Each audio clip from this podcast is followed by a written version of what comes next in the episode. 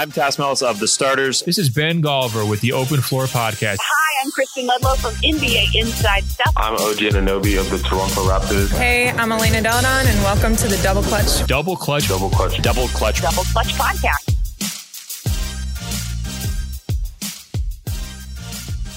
Hello and welcome to the Double Clutch podcast, episode 406. Now, normally I would dive straight into around the around uh, the association, give you a bit of a recap, but I'm actually going to do something a bit different this week. I'm going to jump straight into introducing our guest, and today's guest appears on both screen and in the written word for many of the international NBA.com portals, as well as the Sporting News. He's a FIBA play-by-play commentator. He's a proud Canadian. But perhaps most impressively of all, he's a former colleague of mine. Welcome, Carlan Gay, to the podcast. Appreciate you having me, Nick. I, I really do appreciate it. And uh, you know, 406 episodes. That's that's pretty impressive. And uh, but I'm a little upset that it took 406 episodes for me to get. And uh, what Carlan is ignoring here is the several times I've asked him previously to come on the show. yeah, you have, you have, but time worked out now. So I guess uh, maybe I should play the lottery tonight and, and use the numbers 406. And Absolutely. And I have to say, at 406 episodes in uh, UK basketball podcast circles is no joke. Yeah, no, I, I agree. I, not just don't limit it to just UK basketball podcasts. There's a there's a podcast that starts every day and doesn't make it to five episodes. So it's uh it is tough to get. I, I know I, have had podcasts and, a lot of them have failed. so it's tough to get to just you know uh, you know fifty, let alone four and six. So congratulations to to everyone that has been has been involved, and I am really you know grateful you asked for me to be here and and awesome. So let's start right at the beginning. Um, our listeners and viewers won't know who you are. So I always start with this question Where are you from? Where do you live? What's your name? What do you do? All right. Well, you can. I'll, I'll, I'll try to answer in order. So, where I'm from, uh, I was born in Montreal, Quebec, Canada. Um, I, I, do speak French. I know that's always the second question, uh, but for the majority of my life spent, uh, you know, growing up in Toronto. Um, you know, I, I have uh, ties in both cities. I, I, I, do still call Montreal home, even though my entire family is in all in Toronto right now. Um, but currently, I, sit, as you mentioned, uh, or you might have mentioned, uh, that I sit right now in Charlotte, North Carolina, USA. That is that is home. Um, that's where I uh, have laid my roots. My wife is here. I met my wife here. It's a great city, um, and uh, I came here by way of Australia. Uh, so I've bounced around the world. Um, you know, trying to hit all corners, trying to get the passport stamped up. Uh, you know, spent almost five years in Sydney, and it was it was you know a great great time uh, being there and learning really the game of basketball has has allowed me to travel to different cities and different countries and kind of um, you know have an appreciation for how others view the game. Because here in North America um, you know we're pretty close minded to you know the fact that basketball actually exists outside these borders and, and, that uh, it's played at a high level outside these borders and also that there's fans outside of these borders that are just as passionate as we are here. Um, so that actually uh, was a huge education for me um, to, to be able to learn uh, a little bit about how others view the game, how others have to sacrifice sleep to watch games. Um, you know, those are things that I think we take for granted here. I think uh, living on the East Coast in America, I complain about watching the Lakers, which starts at 10 p.m. you know Eastern, uh, where many others around the world got to wake up, you know, all hours of the morning just to watch a game um, that that I take for granted for. So, uh, you know, the small things like that that I've, I've really appreciated through my time, uh, you know, working in sport, working in basketball, um, and and also just appreciating the fact that a lot of people want to do what I that I'm doing what I'm doing right now, um, and you know, I, am one of the lucky ones that that was able to make it through uh, and, and you know get paid to to do what I love. So um, you know, I, I, never take that for granted, but I always kind of try to, you know, reach out to, to those who um, are looking for advice or try to pick my brain of how to get to, to the next level, the next step in their career. Um, because there was plenty of people that helped me along the way and not only in Canada, but Australia and, and, and continue to help me in the United States. So, um, you know, grateful uh, is what uh, I say. And, uh, you know, for those that don't know me, I hope they get to find out a little bit about me over the next uh, hour or so. And um, talk to us a little bit more about what your day job is. Yeah. Um, so the, the, day job is uh, consistent of, um, you know, really covering the NBA from a global purview. Um, uh, we have a team here um, that, that covers the NBA uh, for multiple uh, NBA.com editions around the world. So we have Canada, uh, Australia, India in English, uh, we do have uh, in, in Spanish, Spain, Mexico, and Argentina, um, and Japan and Japanese right now. Um, there's there's going to be a point in time where I believe where we'll we'll have even more than these sites. Um, so that will come down the line, I'm sure. Uh, but for for now, it, it, it's fun, kind of you know covering the game. If you're for example, from a Canadian perspective, you know, you, are really focusing on the Raptors and you know the the, the twenty odd Canadian players you know second most amount of players in the entire NBA. If you're looking at Australia, we've had uh, quite a week. Um, you know, if you've been living under a rock, you know the, the biggest star in Australia had finally got traded after not playing at all this season. So that's been fun covering that. Uh, and then you know, not only the NBA but covering the the game just from a global perspective has also been cool too. So in Canada, they they obviously fell short of making the Olympics this past summer, uh, but Australia was able to you know medal for the first time ever, uh, and being able to cover that um, and see the emotions from not only just people you know just the regular fan, but the people that have been covering the sport, um, you know, and seeing what that has done for the game, the growth of the game in that country. You talk about Japan, um, the Olympics were obviously there. That was a big moment for them, but they also have uh, you know, the, their first ever draft pick. I was able to, you know, be alongside covering that and watching what that meant uh, in Rui Hachimura getting selected by the Washington Wizards. And the list goes on and on. Spain and Argentina, um, you know, two two places where they do have in Spain, especially the domestic league. Some might call, um, you know, the ACB probably the second best league in the world outside of the NBA, if you if you want to say that. Um, and then they've had, you know, Pau Gasol, Marc Gasol go through the last couple of years at a high level, and uh, you know, had the appreciation of you know watching Marc, you know, win a championship for the Raptors. Um, you know, in Argentina, Manu Ginobili meant so much in that golden age of basketball, meant so much to them, and he retired, and we had the site at, at that time to be able to cover that through. And, um, so it, has been fun. It really, really has been fun. Uh, Mexico got their first G League team, uh, you know, and, and they're, you know, kind of working their way through. There's also the NBA Academy in both Mexico and India, where a ton of players have been working their way through and, and, and seeing them achieve their, um, you know, goals of getting to the next level of basketball, leaving uh, you know, high school and, and, moving on to, you know, either college and the pros if you're Josh Giddey. Um, so it, it, has been fun. Really, really covering the NBA at, multiple different levels, but also just basketball in general. You know, you, you just have the, the BCLA, um, you know, you have the BCL in certain, in certain parts of the world. Uh, you know, you and I have spent time covering, um, you know, major FIBA events. Um, so to cover it from that perspective has been cool.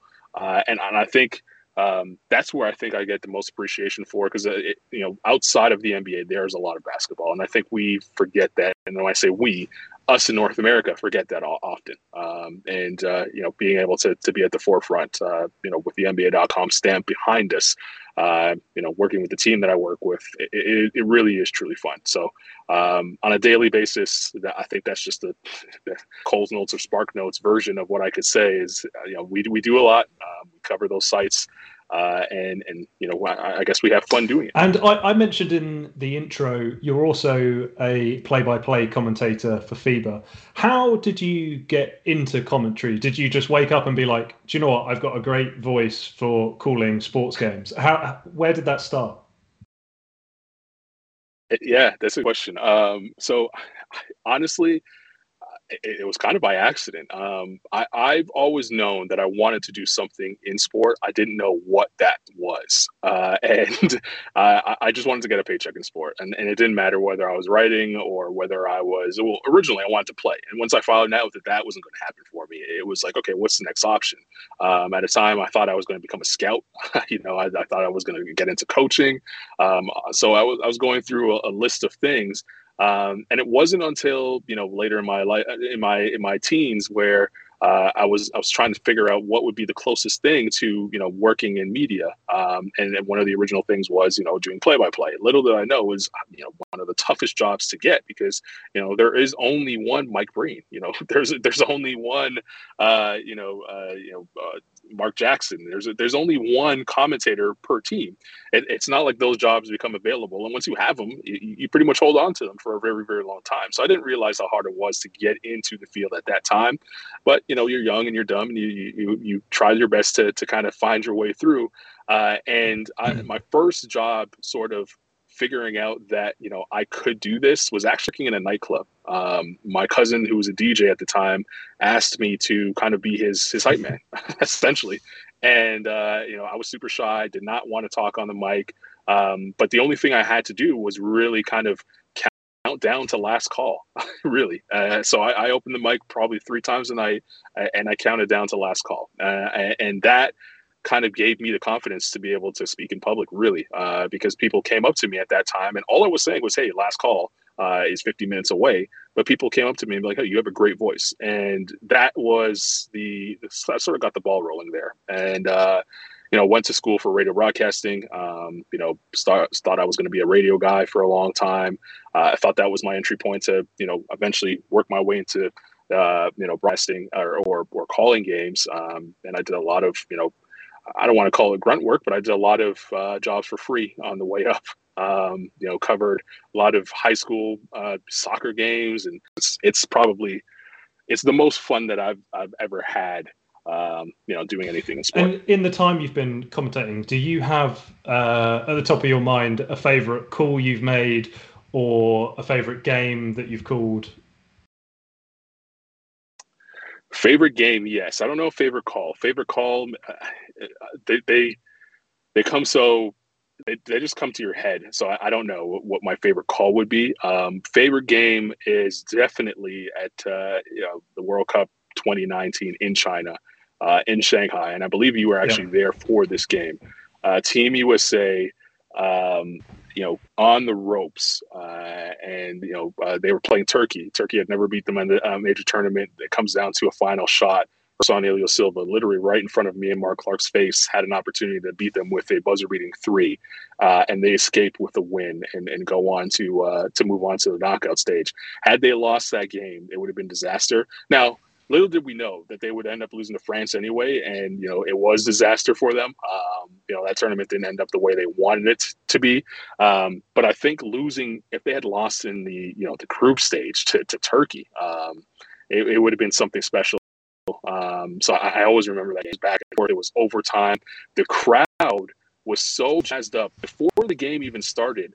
I don't know if you remember, but they gave they gave Gregg Popovich the biggest ovation I'd ever heard a head coach get. Hmm. You know, like they were so excited uh, just to see, you know, the Americans play and all the NBA players play, the Jayson Tatum's, Donovan Mitchell's, and everyone play. Um, that they were they, they were rooting for B West throughout the game. And then all of a sudden, Scottie Wilbekin gets going, and Turkey starts to come back, and Dushanbe starts going, and all of a sudden, you see you see the the momentum shift, but also the crowd shift. And and you would have sworn you were in Istanbul. Like it was it was like a, a Turkey home game all of a sudden. Um, so I'll never forget that. That that's goosebumps. Um, so that's number one. A close a close two uh, is Luka Doncic. Uh, I was able to call Luka Doncic game uh, 2017 uh, in the knockout stage, and that this is pre you know the NBA version of Luka Doncic. No one really knows about him in North America. Um, they know that he's over there doing his thing in Spain, but they don't really know about him. And uh, I think that was the first time on the world stage where North America started paying attention to be like, oh, he could be the number one overall pick. He still wasn't, uh, you know, surprisingly, but people were like, oh, he could be the number one overall pick. And to have you know the ability to do that uh, where my voice uh, is, is soundtrack to a part of his history uh, because he's going to go on to do great things is is you know uh, very humbling and, and something that I'll uh, I'll always yeah, remember as well. I can I, I watched those games uh, live. Probably listened to you commentate before I met you. Um, before we get off the subject of commentary, uh, we had a question in the Twitch chat. Um, over as a commentator, which do you think is more important out of uh, your kind of level of knowledge or your personality and your ability to kind of transmit emotion into what you're saying? I, I would say the level of knowledge because I think anyone that a wants to do commentary for basketball specifically or has already gotten the job, well, they're already passionate about the sport. So that's going to just come through through naturally. Like uh, that's just going to uh, be a part of it. But also, not everybody has the ability to to get to the octaves that you know, we'll say a Gus Johnson gets to, and um, you know all these uh, out of the the world commentators that scream at the top of their lungs. Like you don't you don't have to do that. Like that's not for everybody. I think if you're you're yourself, uh, that that comes across the best way as a as a commentator. So I would definitely say no level of knowledge because um, you know if you're able to teach the viewers as long as uh, at the same time entertain them um, you know that that's you know invaluable. Uh, you know edutainment is what we call it. You know you want to educate and entertain at the same time. So if you're able to do that uh, I think that's you know the, the best you know part of both worlds is just being yourself and then also being able to provide a little something that you know a fan which you know as you know and and most fans would know they they have Google too you know they have all access to all the advanced numbers that we do. So uh, is it that little nugget of information that you know behind the scenes that you can't get uh, as the average fan can you find that and, and give it to the average fan um, you know through commentary? I think that's what takes you over the top. I think um, you know, excitement is cool, but um, you know, if, if there's no substance behind it, then then what are we doing? And one of the key topics I wanted to talk to you about was Canadian basketball. And for the benefit of uh, British people who may not be on top of the Canadian squad, particularly for a nation who culturally and accent wise don't always uh, distinguish themselves in the same way an Italian would from Americans. Uh, so this is a, a right. national team that could, in theory, on one team have the likes of Shai Gilgeous-Alexander, Jamal Murray, Andrew Wiggins, RJ Barrett, Lu Dort, Brandon Clarke, Chris Boucher, Khem Birch, Cory Joseph, Trey Lyles, Kelly Olynyk, Dwight Powell, Tristan Thompson, among the many other amazing Canadian players that have appeared over the past 10 years or so. Um, but one thing I can't help but notice when I watch Canada in uh, FIBA tournaments and the Olympics, and they never seem to get this squad all together at the same time. Why do you think that is? Right. It's it's been the million dollar question that Canadians have been trying to figure out uh, for at least I would say the last fifteen years, um, because there has been times where um, you know, you've had enough NBA talent to maybe get six players or so on a team, and, and even that has been a struggle. Um, I think the two March tournament in 2015 was like the beginning of things to to really show that hey, we could be a world power. And when I say we, I mean Canada could be a world power. Um, and they failed in that in that moment, and that was probably the most talented team at the time. Uh, it was Andrew Wiggins led, um, you know, and they come short losing to Venezuela, and no one um, would have predicted that going into the tournament because they were leading huge uh, and then all of a sudden collapsed in the last few minutes of the game. They start blaming the referees, all these things that you do when you're a um, a team that is not good enough to overcome those circumstances. And uh, as you know, you know you, you've been close to the FIBA game for a very long time. If you're not, if your team's not good enough or mentally tough enough to come over to overcome some of those things, those shortcomings, like the referees not the calls not going your way, how intense the crowd could be in some certain situations, then sorry, you're just not going to win at a high level. And I think at that time that might have been the case with Canada, and then we didn't see them together uh, for a very long time. It was it was just, that was the start of things, and you said, all right, well Wiggins is going to learn from this and be a better player. And then we didn't see him for over six years, really, um, you know, come with the national team, and uh, it, it was left to guys like Cory Joseph and Tristan Thompson, and at some points Kelly Olynyk. Um, and, and, they did a great job of, of, of, doing their best to show up uh, and, really fly the flag, but the results weren't there. I, I think the most disappointing uh, tournament that we have seen in Canada was, you know, this past summer. Um, you know, almost just a year ago. Uh, and I actually was there. You know, was I was lucky enough to be able on to be on the call for that in Victoria, BC. You host the tournament, uh, so you set it up perfectly for you to, to be as comfortable as you can. And I know that we were dealing with coronavirus uh, and, and, we were actually in a bubble. Um, so it was a situation where, you know, Canada basketball tried to basically host this tournament at home because they didn't want any more excuses. They didn't want to have Canada in these last chance tournaments have to fly to the Philippines, where that has been the case in the past. Um, you know, and on the final you know game, you lose to France because you know your guys are tired or jet lagged, or whatever the case may be. You want them in comfortable surroundings. You want to be able to control the hotels. You want to be able to uh, control the practice times, the, the start times of the games they set that all up and still came up short against the Czech Republic and, and what was a fantastic game. Um, you know, Blake Schilb that game, uh, he, he, was 37 at the time. Um, and he had an incredible. He probably had the game of his life, honestly. Um, you know, a, a naturalized player for the Czech Republic just shows up and destroys Canada. That's you know filled with all those names that you mentioned.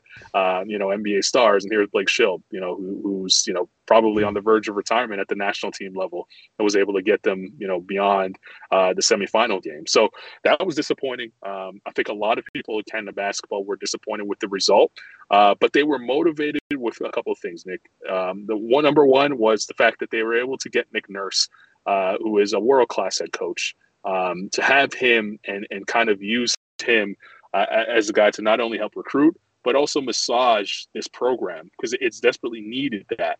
Um, I, I, think that helps. Um, you know, the clout that he come, you know, not only winning uh, a world title, um, you know, an NBA championship, but winning with the Raptors, where a lot of these players, you know, grew up watching the Raptors and probably thought to themselves, this would never happen in our lifetime. Might never happen in our lifetime, and he was able to do that, and and they are as much of a fan uh, of the team as they are of him. Um, so I think that was interesting. Uh, I, I, think that helps. I think you know, um, losing in that fashion probably left a bad taste in these guys' mouths, and they also realized, and these are things that I've heard from you know the, the aftermath being in that bubble, was that you know we can't just come together three weeks before the tournament. You know we have to build like some of these other teams do, and uh, as you know in Europe, like it, well, there, there's not just a, a team that comes together. I mean, Team USA aside, there's not a team around the world that wins at a high level that just comes together three weeks before the Olympics and ball out and says, "Hey, let's go and, and win this tournament."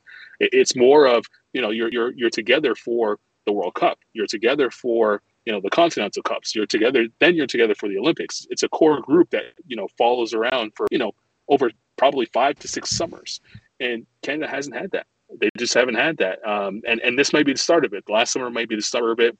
We'll see. You know, a lot of people said that they'll be coming back and they want to, you know, compete and, and, and qualify for, you know, the World Cup, qualify for the Olympics and, and win at a high level. But we'll see. 2022, September, there's the AmeriCup. Let's see if, if Wiggins is going to show up. Let's see if, you know, uh, you know, uh, Shai Gilgeous-Alexander, who was injured uh, and couldn't be there, let's see if he's going to show up. Jamal Murray, uh, again, who couldn't be there. Let's see if he's going to show up. If these guys are healthy and they don't show up, then we know it's all for naught. Um, but you know, the talent is there. It's time to sort of put. I think it would be disappointing for Canadians if they, uh, you know, field a lesser than team at the America Cup, um, because you know, even though the America Cup isn't on the, you know, isn't high on the pecking order of things you want to win, it would be nice to see uh, a, a, a, full strength Canada team go out and dominate some of these other teams like the Argentinas and everybody else uh, that have been dominant in this region for a very long time. And if I can ask you about Canadian basketball more generally, um, outside the national team, um, we've kind of already covered a little bit about how um, it's really risen in profile and its ability to develop elite players. Um, and mm-hmm. I have heard a lot of factors kind of stated trying to explain this. There was the Vince Carter effect of um, how incredible he was to watch in Toronto. There was the success of Steve Nash, back to back MVPs, one of the most fun players that's ever played in the NBA.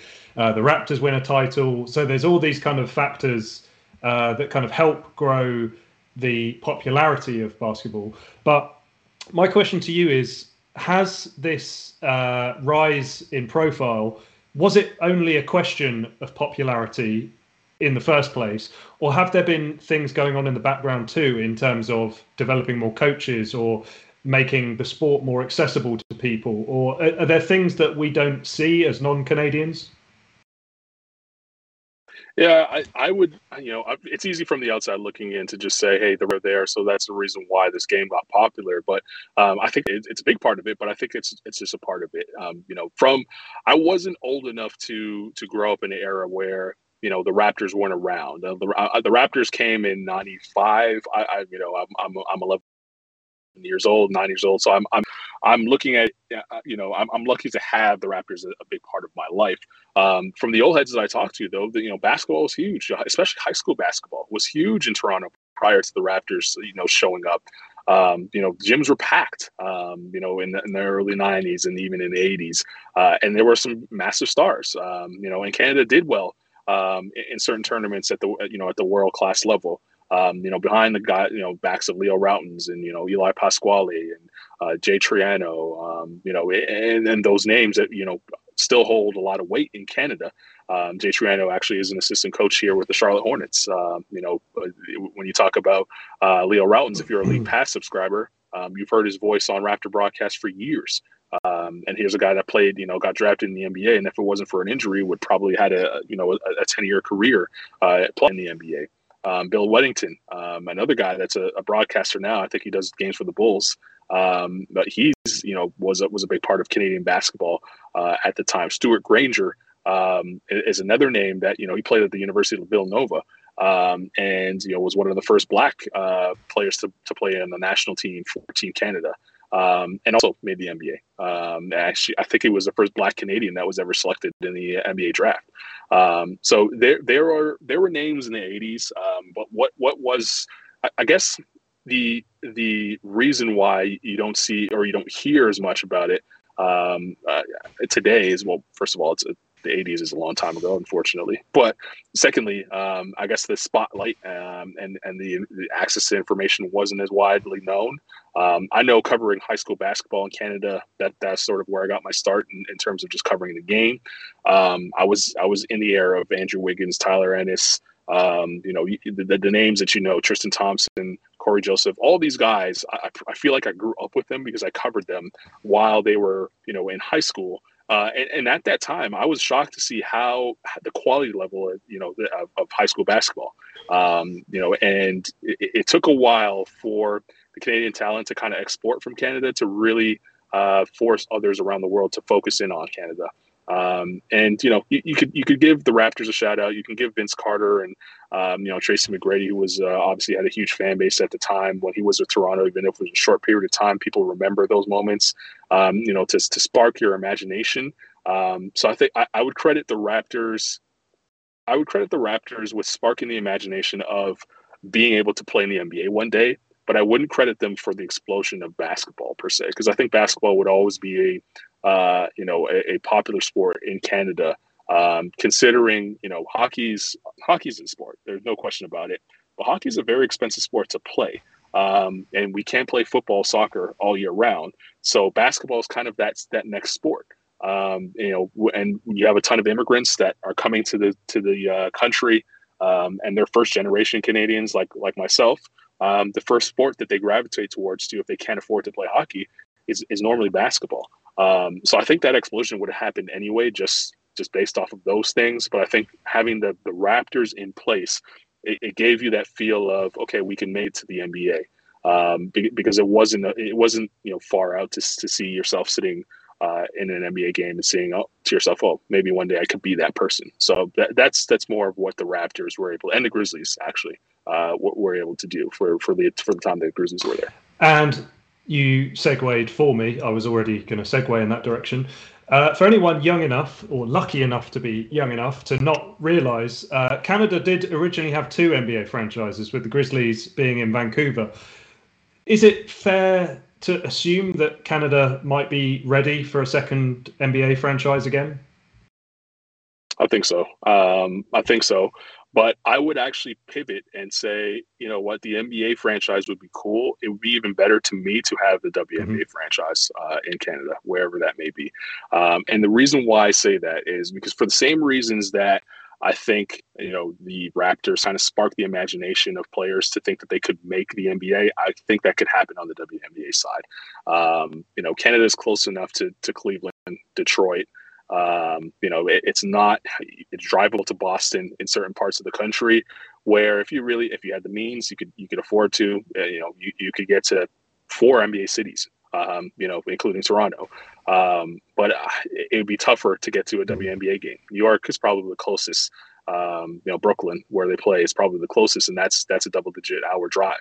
Um, and and New York's not a cheap place to get to. So it's uh, I, I would have I would think basketball overall would have more value in Canada um, to have a WNBA team, but also uh, strengthen the domestic leagues that are currently there, um, and finally have a, uh, a women's in Canada um, that that's national. Um, I, I, think those those things I would take before I would add another NBA team. It would be great to have multiple NBA teams cool. But let's let's take care of some of the the, the holes that, that are already there. Um, and and I think that that would be one of them. Get a David team Canada. And how um, uh, how, how nostalgic does uh, Bryant Big Country Reeves make you feel?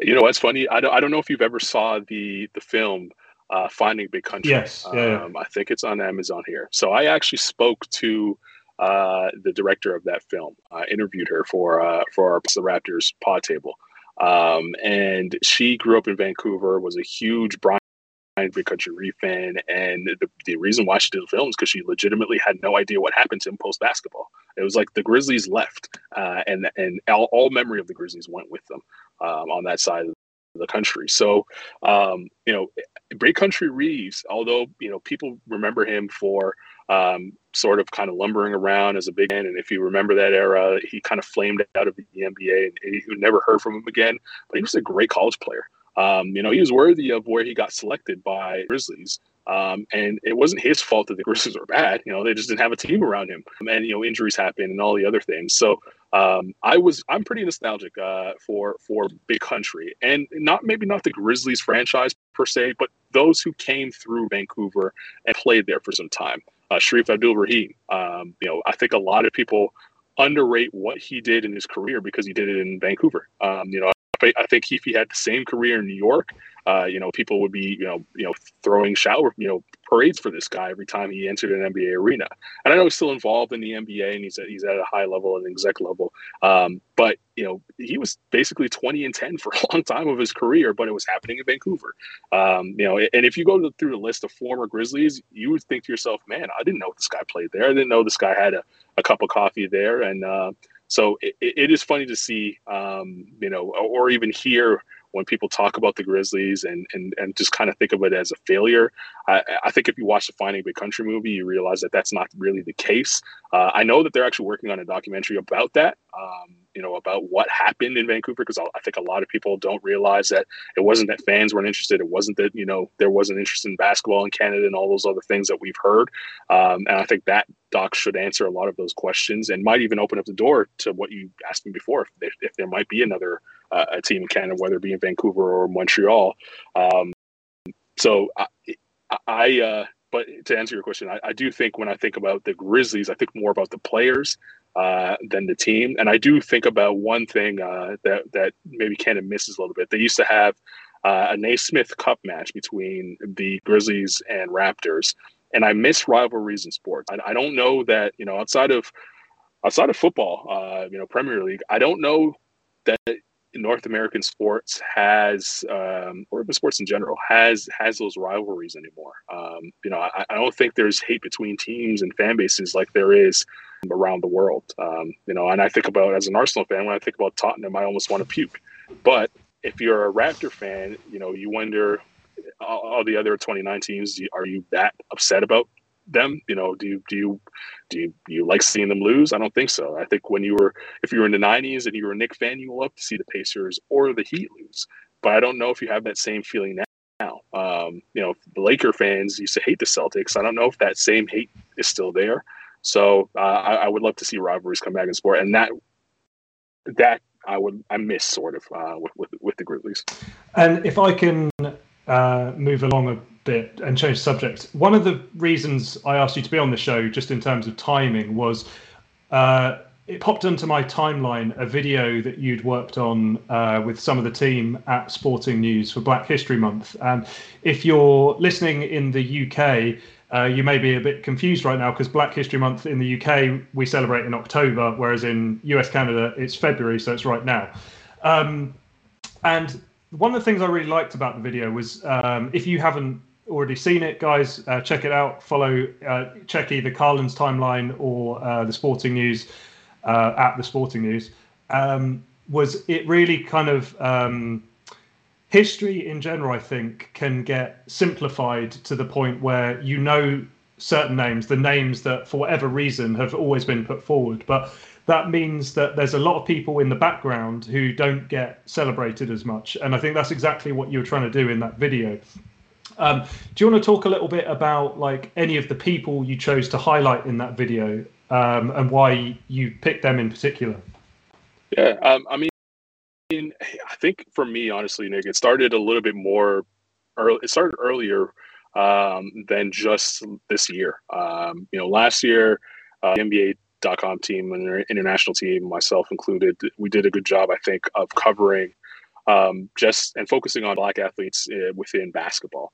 Um, and through that, I was able to learn a lot about you know the history uh, prior to the NBA. Um, you know, and and and and I also found out about you know Nat Sweetwater Clifton, Chuck Cooper, and Earl Lloyd. Uh, and for those of you that don't know, those are the three men that were able to break the NBA's color line um, by either being drafted, signed a, a, professional contract, and actually stepping on the floor. And they all did that in the same year. And I wondered to myself, well, we I've always heard about Jackie Robinson. You know, like we, I've always heard about him you know, stepping onto the to, to you know breaking the color barrier in baseball, and, and, at the time, baseball was the most popular sport and everything else. Um, so it made sense why history holds him at such high regard, and as do I. Um, but I but I wondered, you know, why don't I hear more about who those guys were in the NBA or even the NFL or college football or any sport for that matter. And um, you know, I, I, growing up in Canada, I knew a little bit about Willie O'Ree, um, but just a little bit. I didn't know I didn't know enough about him. Uh, and and again, for those who don't know, Willie O'Ree was the first black player in the NHL, National Hockey League. Um, and I, I, wanted to kind of shine a light more on those names. And um, even growing up, uh, you know, with an interest in Black history, I still didn't know enough. Um, and that that was the the reason why I sort of decided that you know uh, was one one of the things that I wanted to hone in on through our Black History Month video series. And, and we have one more video uh, that actually came out today, and another one you know that will close the month next week. It was a series of four.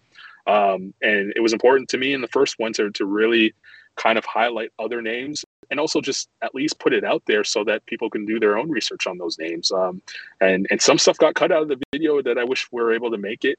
Uh, like I went and doing my research, I didn't know that there was a lot of black at the time um, that rode horses in the Kentucky Derby. I think there was, um, you know, it, it was it, the stat was something like I think eight out of the first eleven Kentucky Derby winners were were black.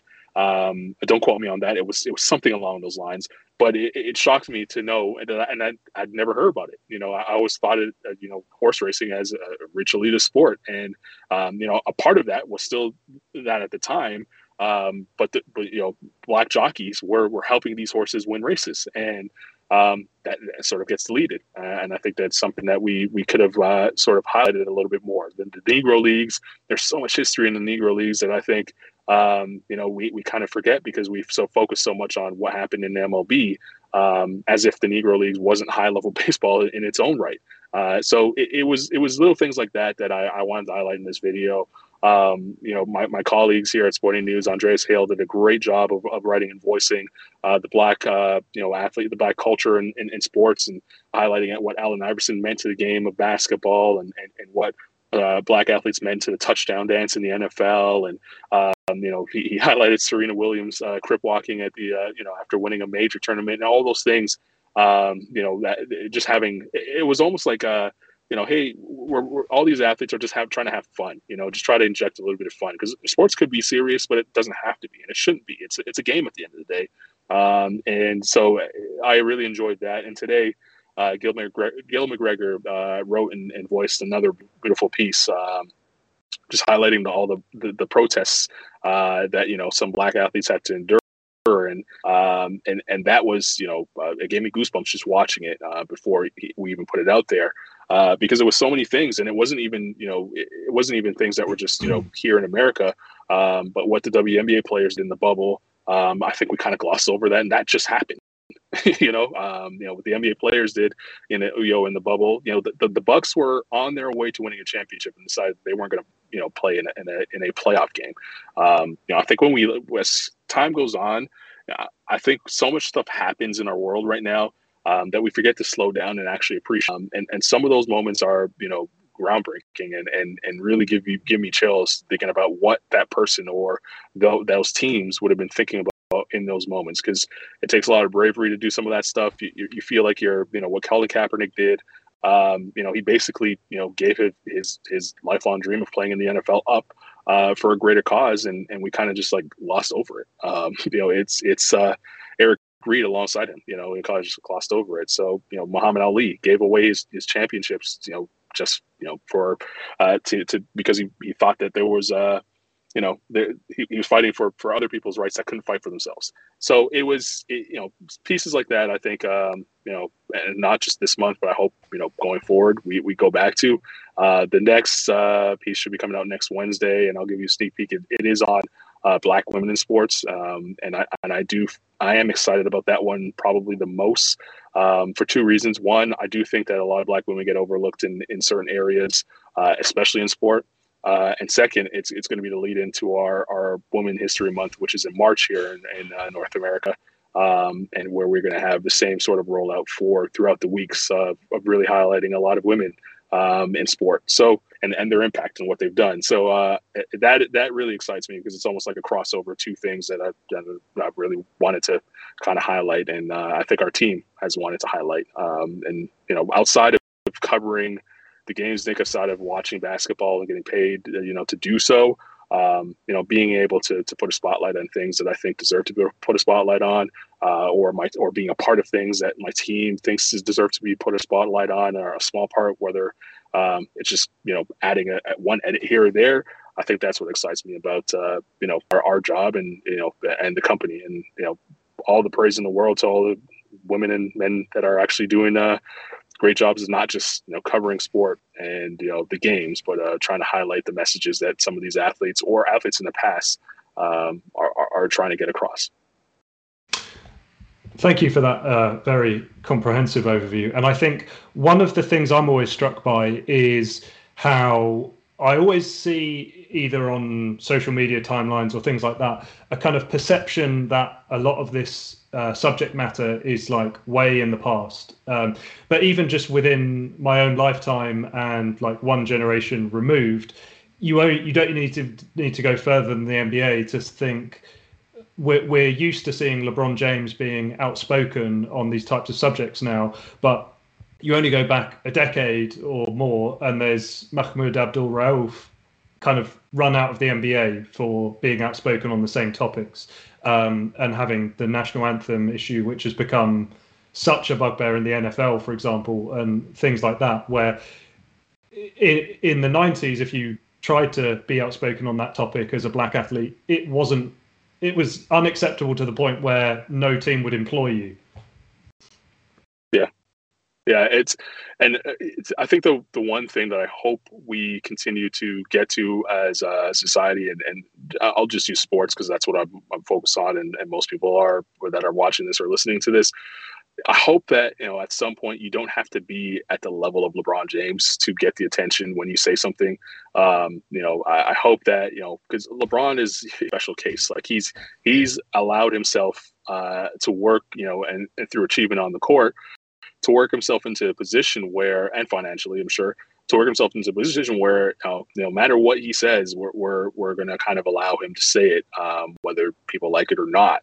Um, and I hope that you know, you know, in, in Colin Kaepernick's situation, that wasn't the case. Like he he was replaceable. LeBron, you know, he's not replaceable. You know, he, he's he's been the league's best player for almost 20 years. Uh, so it, it's it, I hope that people don't have to be in LeBron's shoes to be able to get out a positive message. Um, and again, I, making sure that th- those messages are positive and, and, and, trying to bring forth change in a, in a positive way, not just talking about race, just in general. Um, so I do hope that it, you know those athletes that do speak out or choose to speak out or are afraid to speak out or a little bit more comfortable speaking out don't have to get to that level. And I hope the message is received better um, by us, you know, as fans that you know, uh, many people would take whatever LeBron James says and, and you know hold on to it. If the twelfth man on the bench was saying it, you know, I, I hope that the, the message back is, ah, you're just the twelfth man on the bench. Just worry about getting on the court. You know what I mean? Like I, I do hope that, um, you know, because there's a lot of people that come to sport for uh, as an escape, um, you know, and, and use it as uh, an escape from life. It's I I call it the adults candy store. Um, you know, but there there is some you know level of um, you know we have to remove that because it, you know these athletes that we watch on a daily basis they are human too and they're going through life just like you and I so um, I do hope that when they are trying to you know get our attention towards these messages and these causes that we pay a little bit more attention because they are ultimately going to impact us because we, we are living on the same planet and if I could, um, I'm conscious of your time. I know you've got a hard stop coming up, but I was very determined to squeeze this question in wherever I could, as uh, I remembered you're a pro wrestling guy. Yes. So, Um, Kirk, hit me with the soundbite, please. Silly nonsense. So, for anyone who uh, this may be the first time you're watching the show, this is the part of the show where I ask a question that is absolute nonsense. Um, so, my question to you is: if you could add one pro wrestler from history to any current NBA team, who are you choosing and why? Whew. Well, how how could I how you know I didn't know this was coming, but I will say because the first thing that came to my mind is a is a is a vignette, and if you're a true pro wrestling fan, you can go back to remembering where you were when you saw it. Uh, and how can I not say Mr. Perfect? How can I not say Mr. Perfect on the basketball court?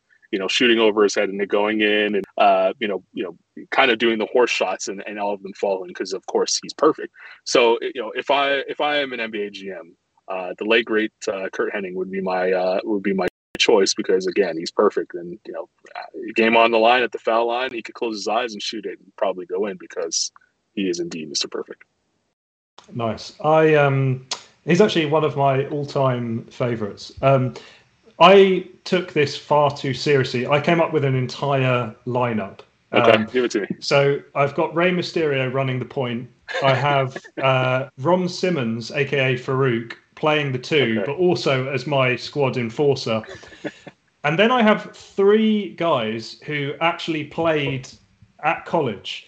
Uh, so my I've I've I've gone for bully ball. So I have Kane, The Undertaker, and Kevin Nash. Uh, Kevin Nash actually played D1 ball for Tennessee. He did.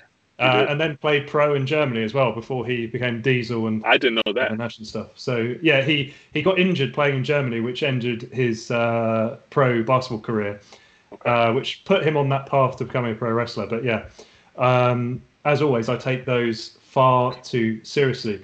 Um, I don't know if you have any more time or if you need to drop. I off. got I got I got nine I got nine more minutes for you, so I'm, Nice. I'm enjoying this. So let's let's keep it rolling. Okay, so one other. These questions are going to be quite random now because they're questions I thought you'd have an interesting answer to that uh, have but things that have interested me. So, Okay. talk to me. You're you're in Charlotte, uh, home of the Hornets. Miles Bridges never caught my attention before this season. I watched him destroy the Knicks. Then I watched almost every Hornets game after that to see if he was actually that good or if that was a weird game. And he's looked like a different player this season. Is it just uh, is it just opportunity? Why has he been so good this year? To be honest with you, I was actually at that game um, that I think you're referencing. He he had an incredible game where he was just making closing shots. Like it, it was a, it was a close game in the last five minutes. Kemba started off going crazy in that game, if I remember correctly. He had like 19 in the first half or something like that. Um, before I even got in my seat, I looked up at the scoreboard and Kemba was you know closing in on 20 points in that first quarter, uh, and looked like the Knicks were going to blow them out. And then all of a sudden, Miles Bridges came back and, and made it interesting. Uh, Nick, the, the answer is yes. I know he's made improvements on his handle. Uh, obviously, he's become a, a much improved, you know, shooter. Um, you know, he's shooting close to forty percent the last, you know, season anyway from three. He's shooting uh, forty percent this season. That that's fallen off a little bit uh, as he's taken, you know, more difficult attempts. But it's contract year. Like that. That is the answer. That is simply the answer. It is a contract year, uh, and, and Miles Bridges wants to get paid. Um, he's still on his rookie deal from when he got drafted. Uh, this is the final year of his contract. They obviously didn't opt to uh, sign him long term in the summer. They said, you know what, go out and prove it. You had a nice season last year. Let's go out and prove it.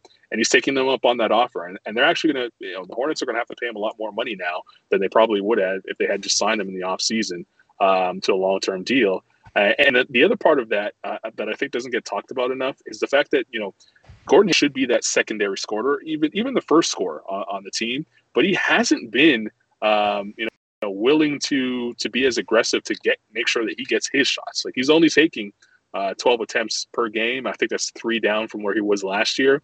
Um, you know, and, and, a guy that's getting paid as much as he is, a guy that came into Charlotte to be the guy, uh, for him to take that step back to allow Miles Bridges to kind of you know thrive. Um, you know, Miles Bridges taking six more shot attempts than he was here, so his averages should go up. But it, it's also just allowing um, you know, him to be able to do that. And and you can't do that without a guy like Gordon Hayward taking a step back and not having a problem with him uh, doing that this season. So contract year and also the opportunity that he's getting. Um, NBA players could put up big numbers if they if they get the shots to do. And appearing in um, incredible basketball runs, also featuring John Wall and Michael Beasley, Tyreke Evans uh, has looked good in YouTube videos.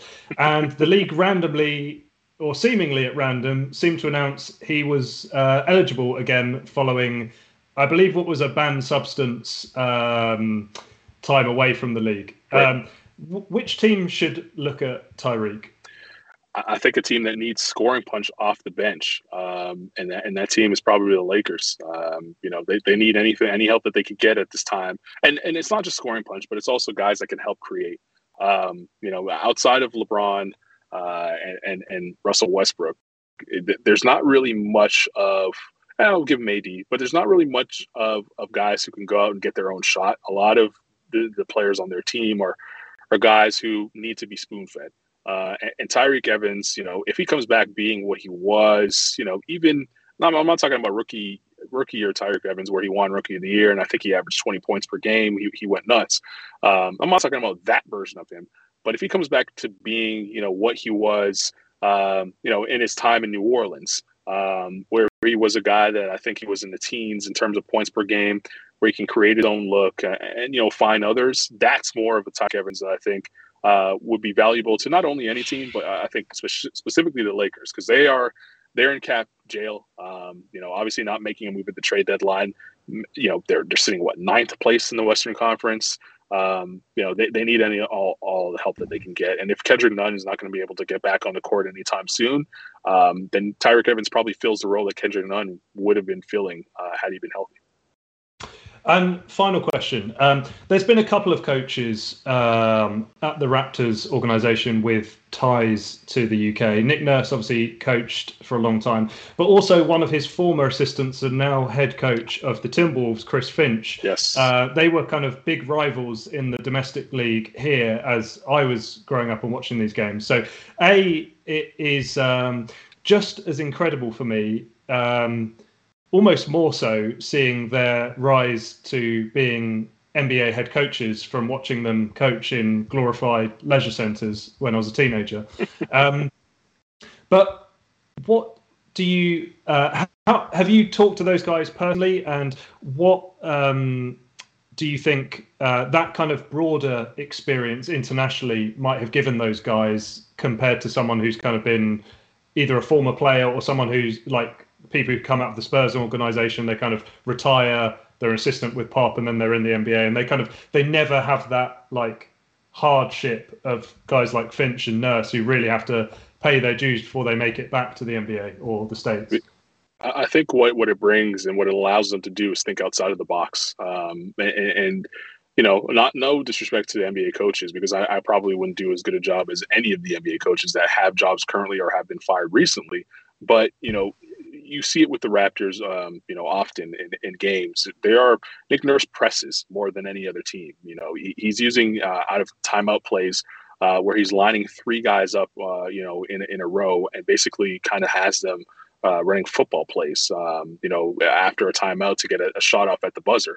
Um, Chris Finch has been pretty innovative offensively. If you've watched any Timberwolves games, and you know, feel bad for you if you spend time watching Timberwolves games, but uh, for those of us that do, um, you know, this is a top 10 offense that he has. And yes, Anthony Edwards and, and Karl Towns are great players, um, but being able to find them easy looks, that hasn't been the case for them the last couple of coaches.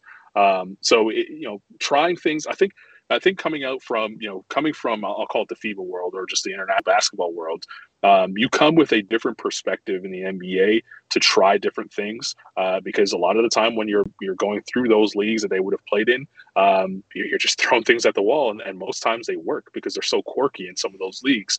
Um, NBA players are a little bit more skeptical about their coaching. You know, they they they want to make sure that a you know more basketball than them, and that you're not going to embarrass them when you're out there.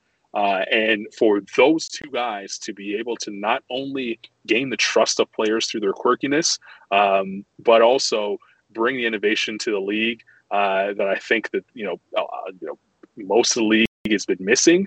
I think those two things specifically are are, are what uh, you know the the, nor- the the regular coach that comes through the North American system would probably be missing. Because again, you're talking about two top ten offenses in the Raptors and you know the the, the Timberwolves, And yes, Towns and VanVleet are all stars, but if you were to go beyond the top two players on each of those teams, you, would wonder how these guys would score. you know, you, you, really would. Um, and and they've been able to pull it off. So uh, I, I, enjoy watching them. Um, you know, play basketball uh, and, and kind of coach basketball. And you know, if they were able to get that one guy, which you need in the NBA, a top ten player. Um, you know, you, would see a lot more praise shot their way um, through what they're doing on the court. Okay, and like that, we come to the end of the hour. A big thanks to Captain Kirk, as always, for running the show behind the scenes. Anything to say, Kirk? Soundboard running slow, Kirk. And a huge thanks to our guest today, Carlan. I really appreciate you uh, spending the time talking to us today. Appreciate you guys having me, Captain Kirk. I know I didn't get to hear your voice on the show, but I do appreciate you holding it down behind the scenes. Uh, Carlan, where can people find you if they want to uh, follow you on social? I'm I'm a, I'm a Twitter only guy. I, am I'm, I'm not on Instagram or Facebook, but at the Carlan Gay, you can find me on Twitter. Um, that's where I'll respond to, to anything, any tweets uh, if I do decide to open it up. But um, I'm not huge. I watch Social Dilemma, and I'm on social media uh, completely. So, uh, but Twitter Twitter is the one that has remained. And if you like chatting hoops, do join our Discord server. Find us on all of the social media platforms at Double Clutch UK. And join us next week for another exciting guest and another chat about hoops. So, just like that, on to episode 407 next week. Thank you very much, everyone.